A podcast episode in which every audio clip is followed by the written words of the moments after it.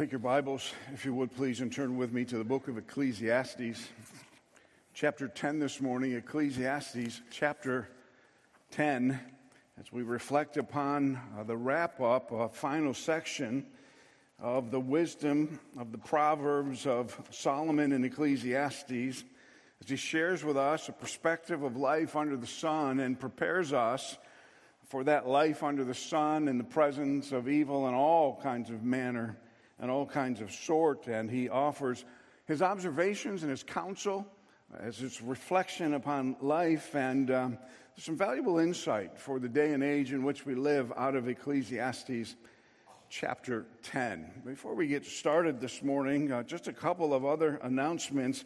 There will be no ABF class in the chapel today. It's postponed, and we'll, we'll reconvene next week. And uh, next week, of course, is is uh, not next week, but the following week. Next week is a celebration uh, banquet and offering, so we won't be meeting then. So the chapel class will be back on the slate for November 30th. I just have to teach the discovery class, not have to. I desire to meet with those prospective members this morning, and I can't be in two places at one time. Uh, that being said, Early in December, we will call right after the morning worship service a congregational meeting in which we will vote on a proposal to bring a missionary Ken Zook into our ministry for the period of one year as an interim pastor to assist at times like this when we need some more voices and more people for the ministry. So, right after the morning worship service, we'll just call a quick meeting. We'll share our plan for the coming year. Uh, Ken and his wife Lisa will be finishing at the end of the year with Send International trying to decide and decipher, determine in wisdom what is it that God wants for us next. While He makes those life changing kind of decisions, He can be of great value to us here. So we'd like to bring Him on for an interim pastorate role so that He can really pursue what is it that God wants next for us, and yet at the same time, keep His hands in ministry and bless us here at First Baptist Church in Johnson City. Next week, will be our celebration banquet and offering. If you would like to, there are still sign up sheets available. And um, maybe the only way we're going to make this work is if you don't sign up and show up, we'll be happy to have you, but you get at the end of the line. And uh, whatever's left is left that day. That'll take place right after the morning worship service at 11 o'clock. We'll go across the hallway to the gymnasium and spend some time uh, just uh, fellowshipping together. And uh, for those who've never been, um, partake of a, an amazing meal and, and some great dessert. So we encourage you to consider that. And as far as the offering goes, is the only time of the year that we really talk about money. And the celebration offering is always something to reflect God's goodness to reflect His glory. It is an offering sacrificial in nature. And in this coming offering next week, there are a few things that we're going to uh, be pursuing. Uh, number one, family ministry initiatives, taking that next step and providing some, some necessary infrastructure and, and other funding for our family ministry. That is critically important in the day and age in which we live, especially. We'll talk about that throughout the message today. We're also entering into post election a very perilous time. For those who call themselves Christians and have a transcendent, uncompromising worldview of morality and ethics. And as we are the lone voice, we will make ourselves a continued target for those who, who hold to, to different opinions.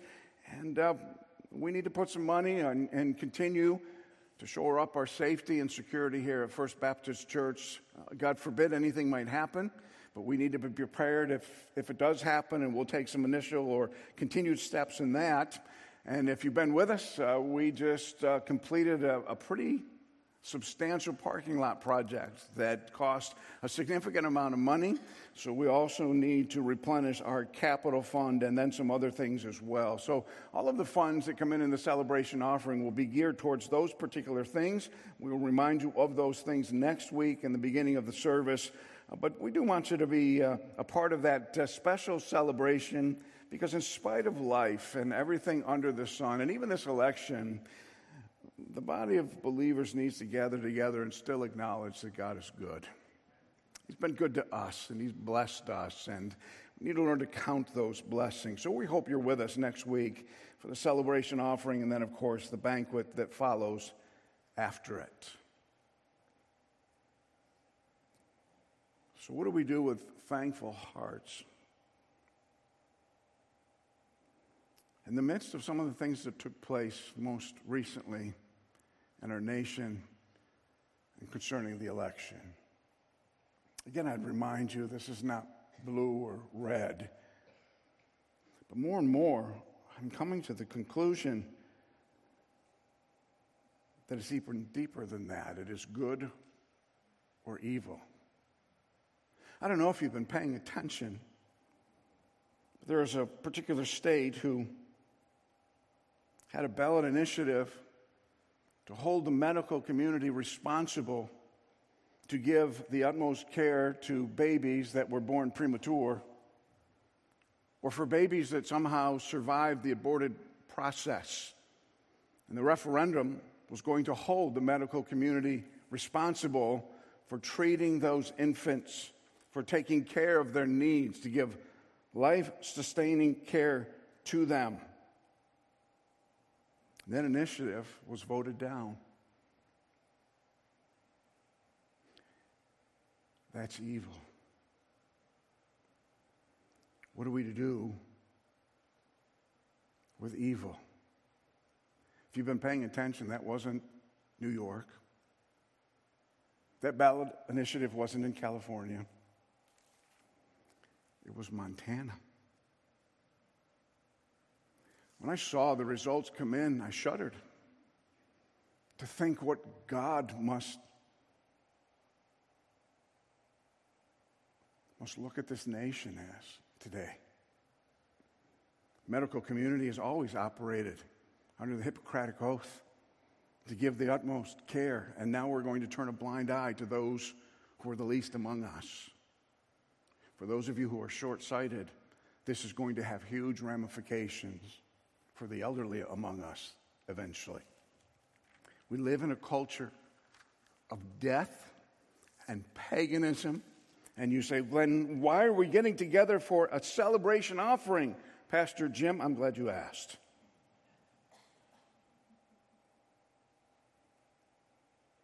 Because our God still sits on the throne. And he's still gracious and merciful, or we wouldn't be here right now. I can't imagine the righteous anger of a holy God towards the least of these. In His kindness and benevolence, we're, we're still here. And we still have a responsibility. And God is still good. But in this celebration Sunday, we will look at the good things of God, but but I was led a number of weeks ago, even months ago, to maybe approach celebration banquet this this year a little bit different than I have in the past. And I'm going to speak about lament. The gift that you and I have been given by God that we can approach Him on absolutely everything. We can cry out to Him and we can ask Him questions and we can beg Him to do something and we can say, God, how long? Remember the psalm writer, how long, O Lord, are you going to let this happen? because a lament always ends in a very positive way. He will let it happen until he doesn't, but God will always keep his people to the end. He will always be the answer. A better day is coming. And I believe that we are entering an age, I think we've been here for some time, that we need to learn the language of lament that has both an opportunity to bring our concerns and even our complaints to a holy and righteous God the right way. And at the same time, in the midst of chaos, have the full assurance that God is good and He hears us, and this hasn't gone unnoticed, and He will deal with it in His time and in His way. And we must experience that peace of God that passes understanding. That is the balance of lament. To live in an evil age, believing that God is good and that He hears us and He is going to do something about this. And believing that as worst of the times, or in the worst of times, no matter how bad things get, we are indeed under the shelter of the Most High, abiding in His shadow. He knows the cries of our heart and He hears us. How do we live that way in this current age? I suggest to you that a lament always results in a celebration. And even though I can't control anything here, I can rest in the one who does. But it doesn't take away our questions. And it doesn't take away our fears. And it doesn't, it doesn't take away the uncertainty of our tomorrow. Well, as we focus upon that, I think it's really interesting and fitting that we find ourselves in Ecclesiastes 10 today. The writer has brought together this great and grand assembly, spoken of this experiment of life, his experiences under the sun, sharing what he's learned again under the sun sharing common wisdom to how to negotiate that and, and, and to, to, move through that. Chapter 11 and into chapter 12, he begins to, to wind down his comments. It seems like chapter 10, he, he kind of concludes the wisdom that he is passing on to those who he's assembled here together. And he says some really interesting and timing things when it comes to the rulers of his age. I found that God's timing is always best. This is a message that was prepared for a, a number of weeks ago, but the only Sunday that Pastor Ken had available to speak as he finishes up his ministry and, and, and, goes to all of these various places was the day in which I planned this message. So it got bumped to the Sunday after Thanksgiving. And if you don't think God was a part of that, you haven't been paying attention. In chapter 9, verse 11.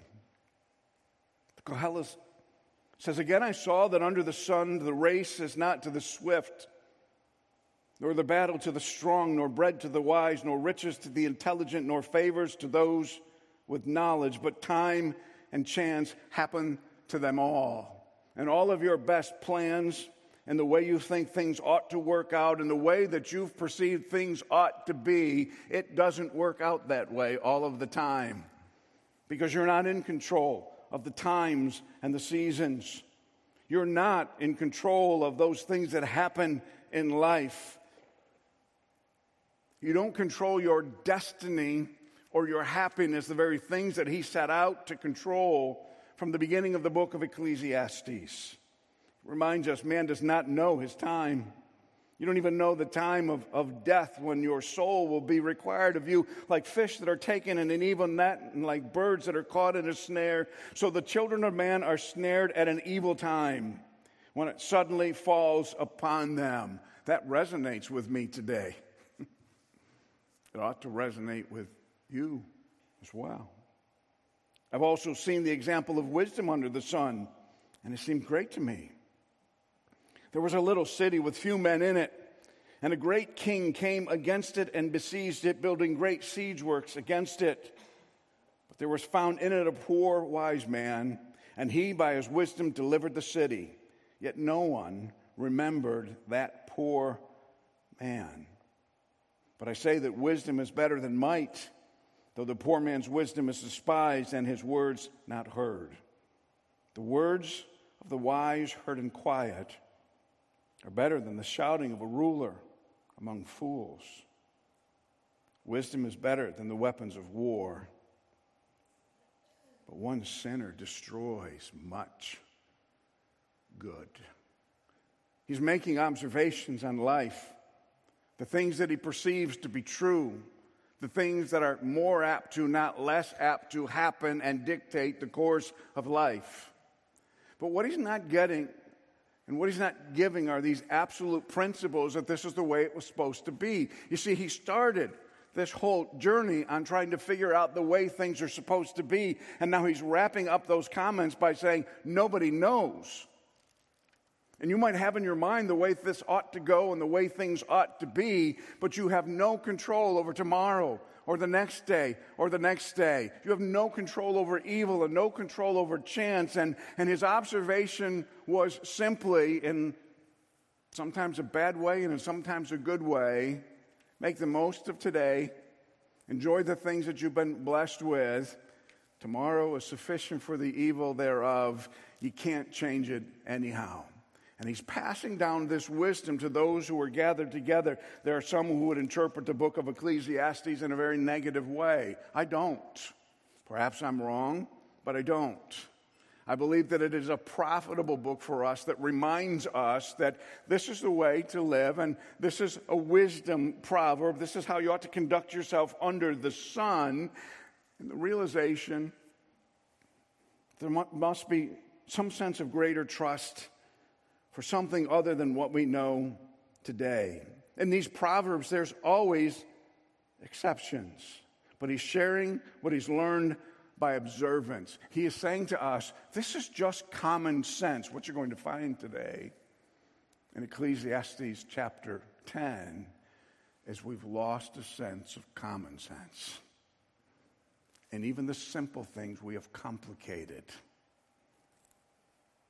And he has some very astute and stern observations about why that is. As we get into it today, I, I hope that you can connect the dots.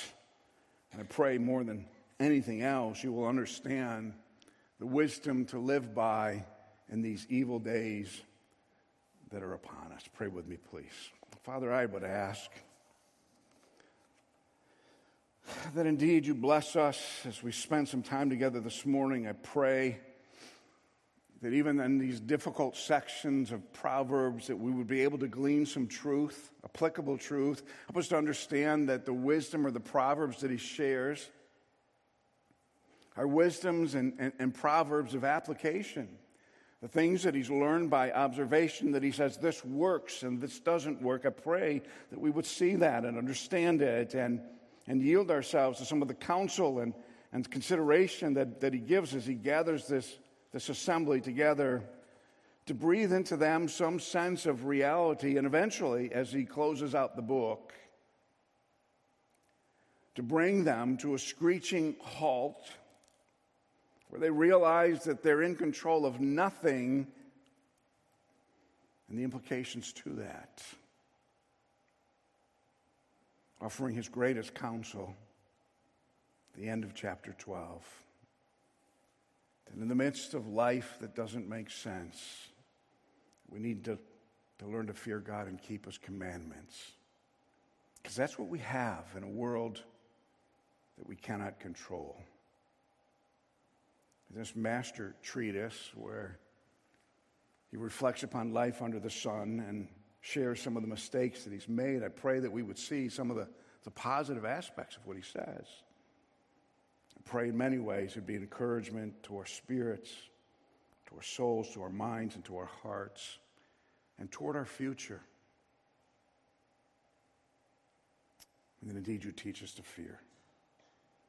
Bless as we study Ecclesiastes chapter 10, these proverbs from this man of wisdom for we ask in Jesus' name.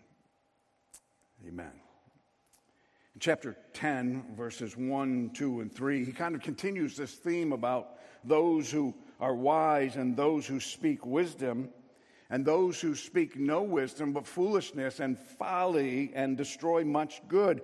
He gives an example in verse 1 of chapter 10 dead flies make the perfumer's ointment give off a stench. A little tiny fly can take that which is perceived or created to bring this beautiful and fresh aroma, a dead, rotting corpse or, or, or being can destroy this beautiful ointment, this precious ointment, this ointment that has of great value.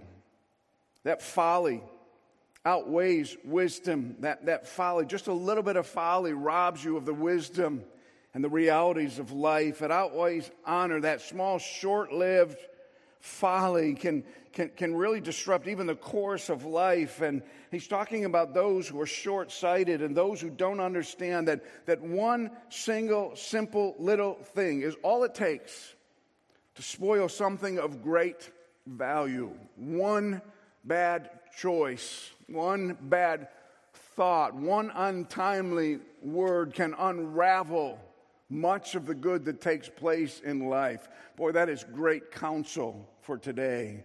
That is great counsel for you and I. That is great counsel as we approach the issues of life, the culture in which we live. He makes a distinction about wisdom and folly, stench and the perfumer's ointment by saying, A wise man's heart inclines him to the right, but a fool's to the left. In the very essence of their being, a wise man moves towards power and strength and right and good. He is decisive. He is looking towards improving or, or seizing upon opportunities in life. But a fool's heart leans to the left would be the opposite of power and strength, the opposite of right and good the opposite of deciding what to do by doing whatever is prudent at the time in a short sighted kind of manner. Remember what he said throughout the book? I decided in my heart to pursue all of the pleasures under the heaven. And he came to the conclusion what a disappointment. He is contrasting the decision making of a fool with the decision making of that which is deemed to be, to be right and, and good and, and, and powerful. Even when the fool walks on the road, he lacks sense and says to everyone that he is a fool. In these first three verses, the writer of Ecclesiastes has drawn some really clear parallels between the man who walks in wisdom and the man who walks as a fool. And throughout the context of this book, he has shared his real and deep mistakes, some of the, the decisions that he's made along the way, and now coming to the end of his life saying, Maybe I would have done that different. Maybe I would have seen things different. Please understand, this was a man who has been given the wisdom of God. And if he can make those kinds of mistakes, who are we? Who are we? He's warning us. One bad decision in a good life contains everything. One bad word and a good conversation could turn it to the wrong direction. And he reminds us that the fool walking on the road of life lacks any kind of sense. He has a deficient mind. He is not able to see the truth. But here's what he does see everybody who he runs across he determines is a fool. You notice how that works in life? So this fool looks at everybody else and points out their foolishness and draws condemnation and criticism and contempt in his voice toward them. But he never sees his own foolishness, even though it is exposed every step of the way. Quick to judge others equally quick to show their foolishness.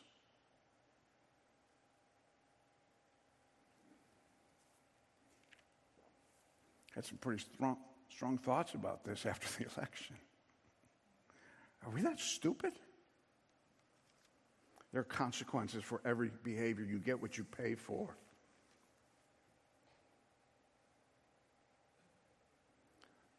The fool thinks you're the problem. Everyone else knows the fool's the problem. In essence, perhaps he's touching on the truth of the sanctity of personal responsibility, making everyone else the blame for things, when in fact you're the one wandering down the road, no sense of values and leaning towards that which is wicked on the left. And as you walk on the left in that evil, you point out the foolishness even of those who are good. That's the world. That's what just happened before our very eyes. It is amazing to me how, how clear this learned wisdom, these proverbs apply to every situation in life. And then he takes an interesting term in ver, turn in, in verse 4, and he deals with corrupt power and the consequence of that corrupt power. So I was putting this all together a number of weeks ago and revisiting that over the last couple of weeks. It just was amazing to me how God was kind of laying this all in a perfect place for us to make sense of life as we know it. He is seeking to paint a picture of a society in great turmoil. Now, there's a couple of things that we can take from that. Number one, there's nothing new under the sun.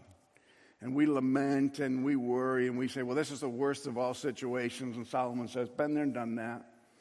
I'm living in a bunch of with a bunch of fools in this life under the sun. I'm, I realize the society is in, in turmoil. I realize that corrupt power has grave consequences. And although there isn't much comfort in that, it does help us to correct a little bit how we think and perceive of the days and age in which we live.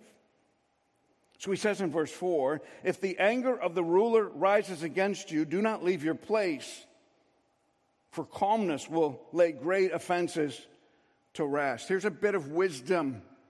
The king has absolute power. Remember what he said early on in the text. So be careful what you say and how you react to the king. So, in the midst of this chaos, and turmoil in society, in the middle of corrupt power and all of those consequences, he is giving us a day to day proverb be careful the anger of the ruler doesn't rise against you. Don't run out of his presence saying brash things, for calmness will lay great offenses to rest. A soft answer turns away wrath, as the book of Proverbs lets us know. Now remember, these proverbs are being offered in the context of life under the sun. They're not absolute standards of living. As we go through the text, you're going to begin to see that and eventually understand how do we do, respond to these rulers who rise, these superiors who are fools. How do we respond and keep our composure and our demeanor in the midst of increased wickedness? Again, maybe you've missed that connection. It has screamed in my ear this week. How do I keep my spiritual composure in the midst of this madness. And I don't care who you are, if you don't think it's madness, you haven't been paying attention. This is crazy. Some would take this verse and interpret it as pacification. Don't make the king angry. Just kind of give in to his ways. I don't think that's what he's suggesting. But he is giving us a proverb as to avoid the wrath of the king who's done some crazy things. It reminds us of the importance of self control.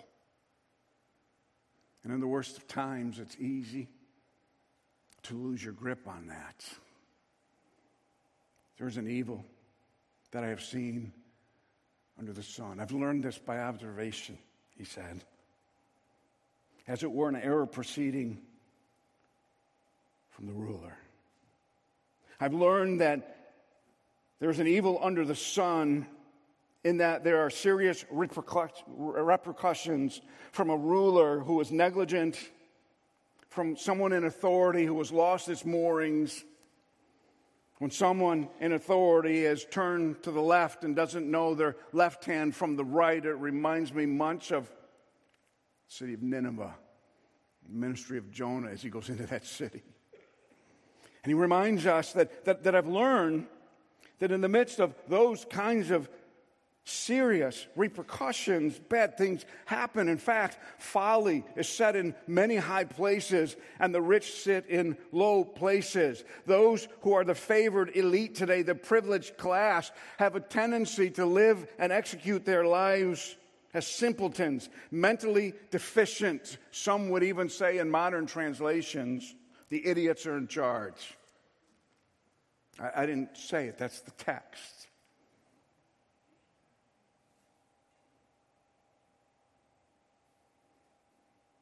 Those who have the wisdom and the discernment,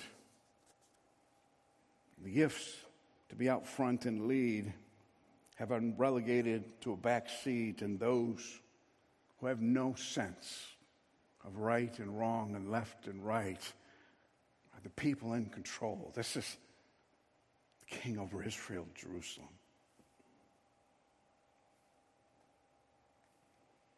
I've seen slaves on horses and princes walking on the ground like slaves. Everything's upside down. Do you ever feel that way? Everything's upside down today. You see, for those who rode horses, that was an expensive commodity. You had to be very wealthy to have a horse. And yet he describes those of means, those who have achieved and accomplished in life, as the foot soldiers, a very low place of humility. And that these slaves were on the horses. It's like they've reversed roles, and, and the people on the left are in control, not the people on the right, and nobody seems to notice that that's a problem. And he's saying, That's a problem. That's a real problem. There are consequences to leadership, particularly corrupt leadership. The truth of the matter is, the lessons that we learn in Ecclesiastes are, are under the sun kind of lessons that are true whether you're a believer or not. Your perspective defines priorities. Your priorities determine pursuits. Your pursuits develop into passions, and your passions produce inevitable consequences. And I believe those consequences are here. And it remains to be seen what God is going to do about that.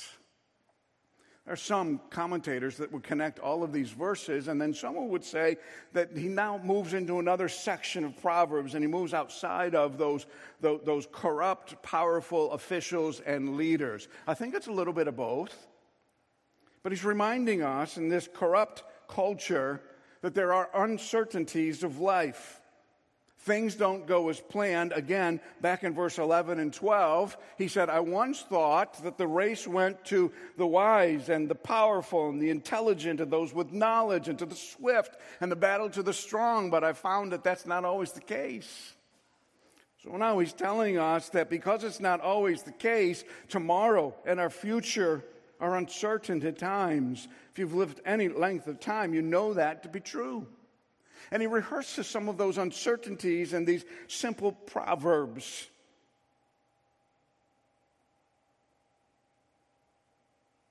He who digs a pit will fall into it, and a serpent will bite him who breaks through a wall. He who quarries stone is hurt by them, and he who splits logs is endangered by them. If the iron is blunt and one does not sharpen the edge, he must use more strength, but wisdom helps one to succeed. He says some simple truths in life here. Pay attention to this, he says.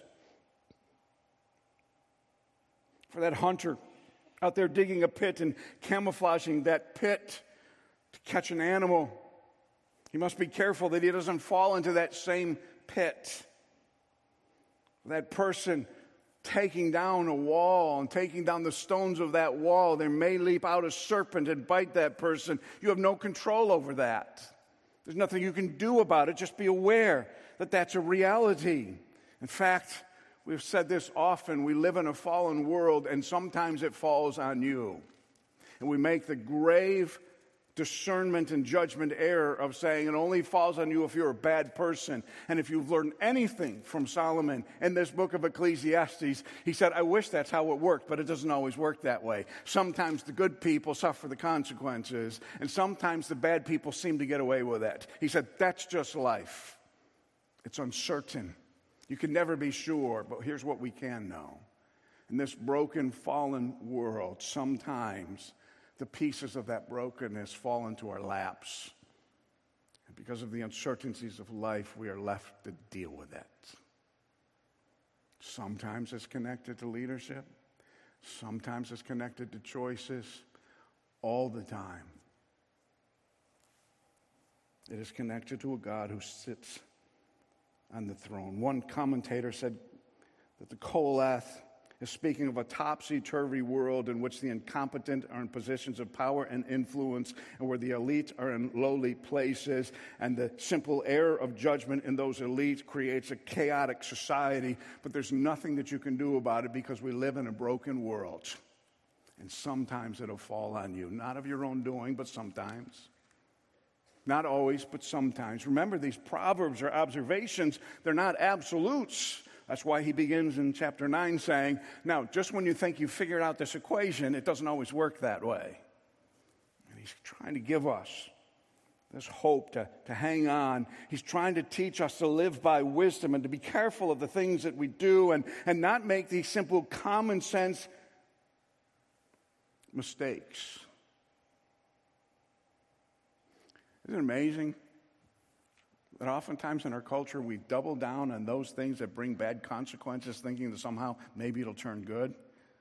It's like this woodsman with an axe beating this piece of log, trying to split this log, and, and he's getting angry and he beats it harder and he beats it longer instead of stopping and a bit of common sense and wisdom and saying, maybe I ought to sharpen the axe first. We laugh at that illustration, and that illustration laughs back at us because we've all, we've all been there, haven't we? just offering us some, some wisdom and some common sense. He says in verse 10 wisdom helps one to succeed. This common sense, this, these things that you've learned in your lifetime, they're helpful. Don't, don't, don't ignore them. Goes on and says, if a serpent bites before it's charmed, there's no advantage to the charmer. If you don't exercise that wisdom in a timely fashion, that wisdom doesn't do you any good after the snake bites you. Boy, if we had do overs, we would do it that way, right?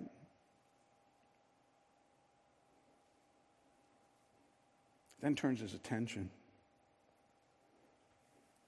as he reflects upon the uncertainties of life. And the things that are certain, the things that we can do, and the things that are within the context of this life under the sun, these proverbs for living.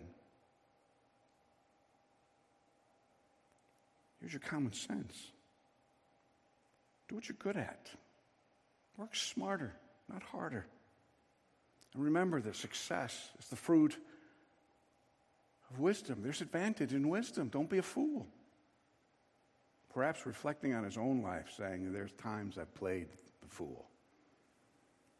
I brought you together today to reflect upon my life and to encourage you don't do that. But he's already reminded us at the beginning of the speech you will anyhow, because there's no remembrance of the former things. How true that is. In a world that has seemed to have gone mad, where the normal order of things seemed to have been turned upside down, one thing we can always count on is the fools and their folly. You can always count on that. So he says in verse 12, as he contrasts the fool and the wise man. The words of the wise man's mouth win him favor. The lips of a fool will consume him. The wise man's mouth, words of conversations on the manner of life, the expression of wisdom, the expression of common sense, the expression of opening your eyes wide and seeing the way that things are, that the emperor has no clothes, brings positive results, but the lips of a fool have destructive effects. And he warns us that sometimes the lips of a fool are heard over the wisdom of the wise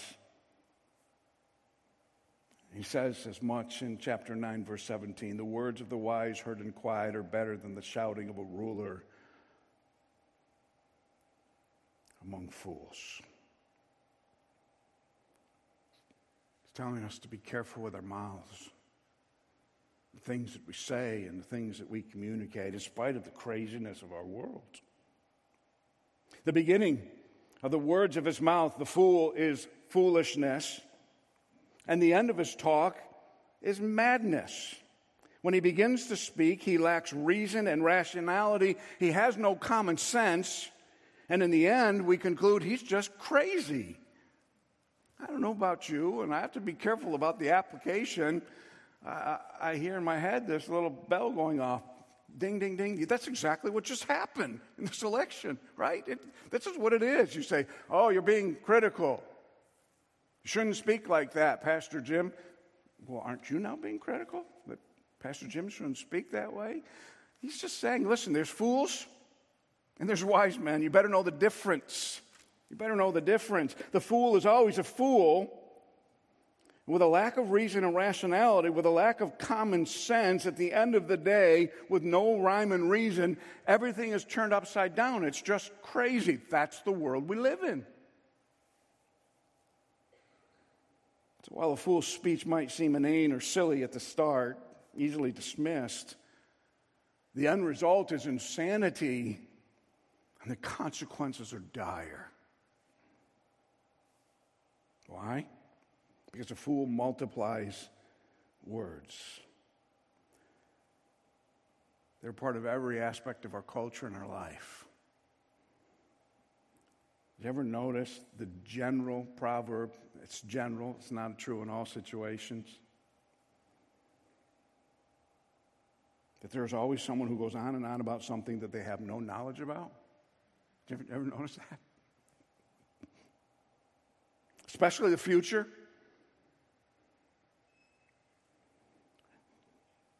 when no man knows what is to be. Nobody even knows the future. What do you mean?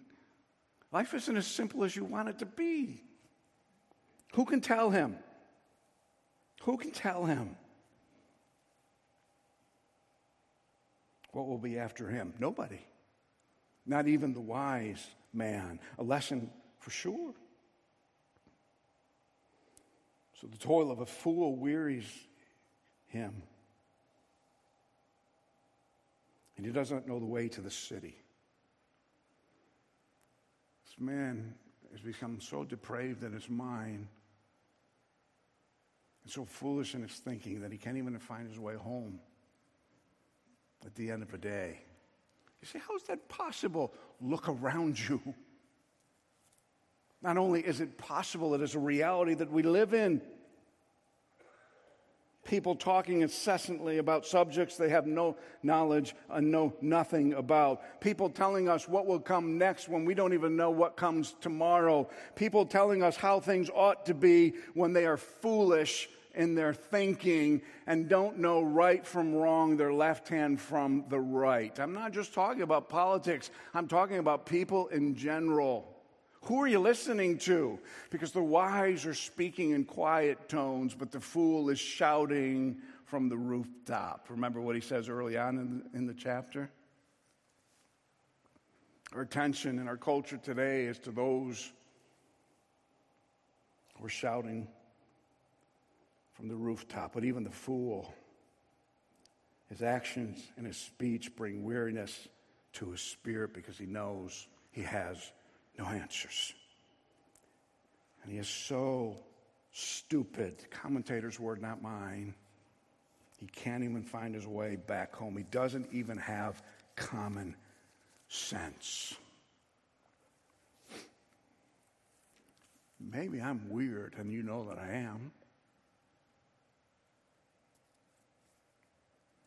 Stating the obvious.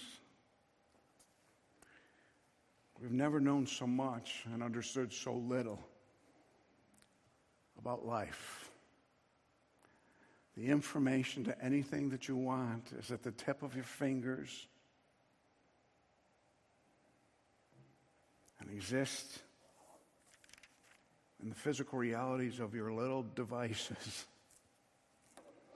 And yet we don't know anything about life. We don't even know the way to the city. We don't even have any common sense. Now, it would be easy for me to draw an indictment against the leaders and the cultural elites and I will continue to do that, but this wisdom is for all of us. And it's easy to put yourself in those lofty decision making positions when you know nothing about the complexities of the decisions that they're making. If it was easy, everyone would be doing it. I'd rather those with wisdom would be doing it. But if it was easy, everyone would be doing. He's just cautioning us be careful.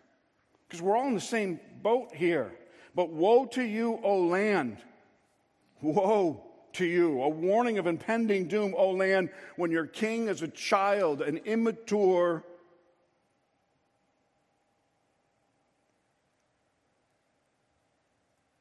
unwise fool. I shouldn't say this, but I'm going to. My, my apologies ahead of time, but it illustrates the point. Everyone was so concerned about a twit who was tweeting terrible and awful things. In exchange, we got a pagan preaching pagan principles and killing children and thinking that's a good day for America. We all lost. We all lost. He's talking about both of those extremes. For those who still think he's the answer, Trump's the, don't be a fool. God is the answer, always has been. He's telling us we're all in the same boat. Be careful. But woe to you, O land, when your king is a child and your princes feast in the morning. What does he mean? Woe to you who put people in charge who are self indulgent and full of themselves. There are consequences to that. Woe to you. On the other side, happy are you, O land, when your king is the son of nobility, when the people who are in charge have earned that right, who have shown themselves to be true, those who have made wise decisions, and your princes feast at the proper time. They know the times and the seasons, they know what's appropriate and not appropriate. They have common sense, in other words, for strength and not drunkenness. It's not the other side has more self control. They too are indulgent, but they're careful in their decision making. And I suppose at the end of verse 16 and 17, we could conclude you get what you pay for. You get what you pay for. Is that depressing? Remember, he's speaking under the sun. Here's the greatest thing about this text. We look at the world and say, what a terrible place, but it turns our eyes into the right direction. You follow me? And until you see how bad this is, you will never look in the right direction. So look up. Look to the hills from whence cometh your help. It's not a political party, and it's not a person, and it's even not the foolish becoming wise. It is the King of kings and Lord of lords who knows the end from the beginning, and he still sits on his throne. But it's crazy here. That's the gift of lament. You can say that to God. This is crazy. You don't think He knows? But He's given you permission to bring your complaints, and He quiets your heart by saying, I am the King. I am the King. All wise and all knowing, and forever the sovereign one of the universe. So, in the midst of this craziness, there's some wisdom for living that all of us must learn. He warns through sloth, the roof sinks in, and through indolence, the house leaks. You can't, you can't continue your life doing nothing. You can't be lazy about this. You must pay the price and, and, and, address these things. You can't just sit back and wait for everything to get better because it's not going to get better. And if you don't take care of your roof, it's going to fall in. And if you don't take care of the leaks by plugging them up, it is going to continue to leak and get worse. And it's the Proverbs contained in the book of the Old Testament to teach us some of those very simple and clear things. There's work to be done, there's discernment to be had, there's common sense to be exercised, and there is wisdom to be found as we sort through the issues of life and put the first things first. But, Pastor Jim, what are those first things? He tells us in chapter 12 fear God and keep his commandments. Because that's the only way out of this pit that we have fallen into. Good counsel indeed. Some of us are in the pit. And it's the end of the world because of the electoral map. It is not the end of the world until our God says, I'm done. But even then, nothing shall pluck us from our Father's hand. Nothing.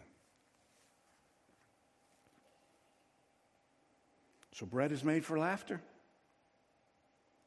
And wine gladdens the heart, and money answers everything. Is he teaching us to take this path of hedonism, eat, drink, and be merry, for tomorrow you die? Some would take that very negative. Or is he saying what he said time and time again?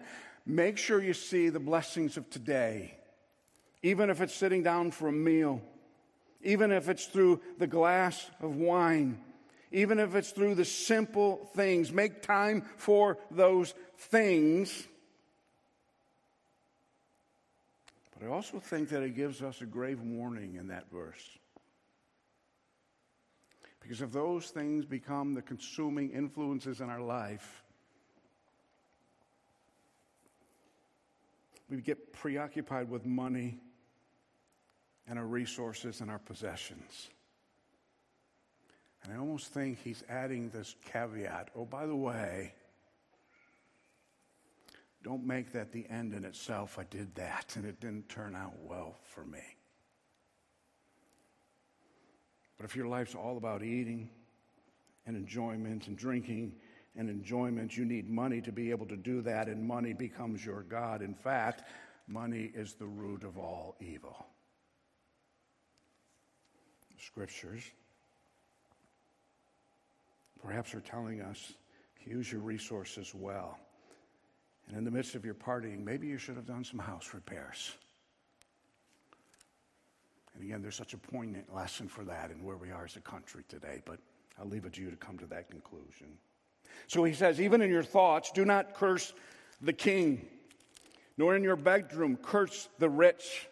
For a bird of the air will carry your voice, or some winged creature tell you the matter. He is saying, hey, listen, under this sun, in the midst of these corrupt leaders and all of this consequence, make sure you are well aware that the things that come out of your mouth can and will be used against you. So choose your words carefully. He's telling us in the context as he wraps up this, this, concluding section not to curse the king, not in our bedroom to curse the rich, and to be warned that, that there's a there's a reality under the sun that, that your words will come back and bite you eventually. So choose those words carefully. A little bird told me. Did you ever hear that phrase? Did you know it came right out of Scripture? Loose lips sink ships. You know, you know that's tied to this passage of Scripture. Now listen carefully, and this is really, really important. Some would say he's warning us the big brother is listening, and there is a day of recompense coming. They're going to they're going to punish the resistors. They're going to punish those who speak against them. Well, welcome to the world. We know that's a reality. Is he saying, don't say anything? This is a false conclusion. And for those of you who think, well, then just don't talk about these things, Pastor Jim, it's not what he's saying. Look at the Old Testament. Then the prophets were wrong for calling out the kings and the evil of their day? Of course they weren't. The church is wrong for being told to be the salt and light of the world? Of course, that's not wrong. Was Paul wrong when he confronted and used the Roman system to defend himself in those times? Of course not. Was Paul wrong to say we live in a pagan culture? Of course not. There is a time to speak. He is just teaching us we must be careful of our speech. And what he's telling us is this for everything under the heaven, and I believe this is a conclusion. In chapter 11, he begins his final point. He is saying to us there's a consequence for everything, including your words. So be careful.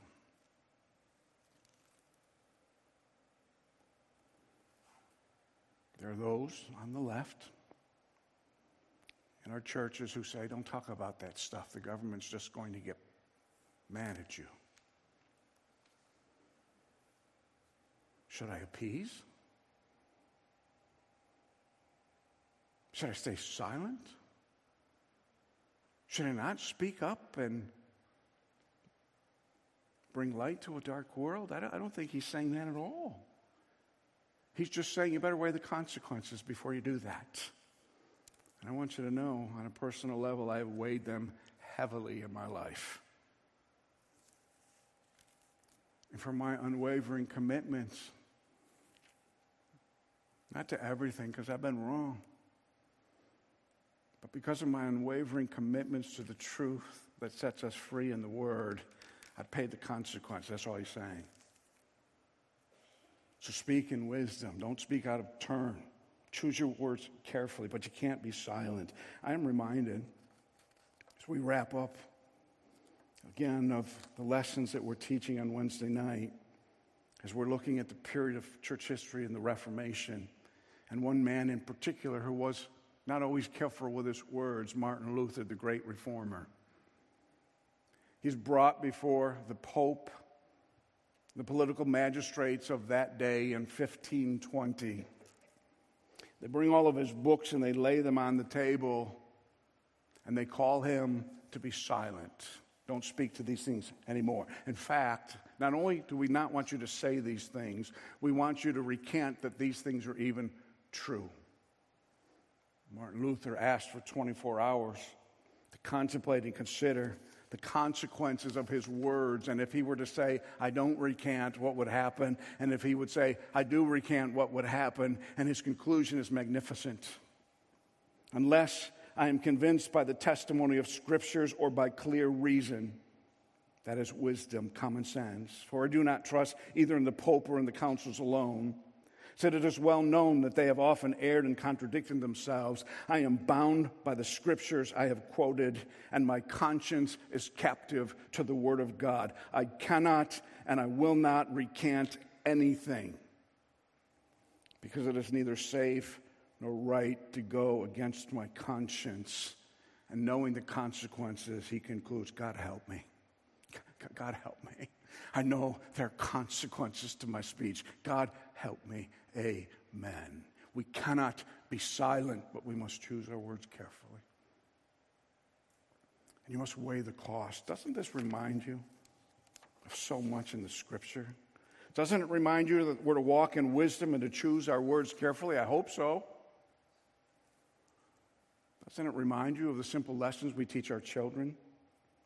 Everyone then who hears the words of mine and does them will be like a wise man who built his house on the rock. And the rain fell, and the floods came, and the winds blew and beat on that house, but it did not fall because it had been founded on the rock.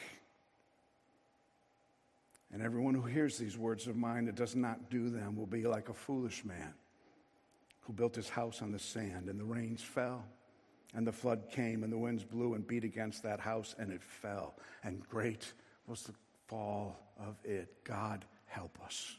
God help us. He's wrapping up his reflections on the path of life that he chose, bringing all to a head to share his ultimate conclusion. And I believe that what he's done is exactly what the Apostle Paul recommends and has done for the New Testament church. Look carefully then how you walk.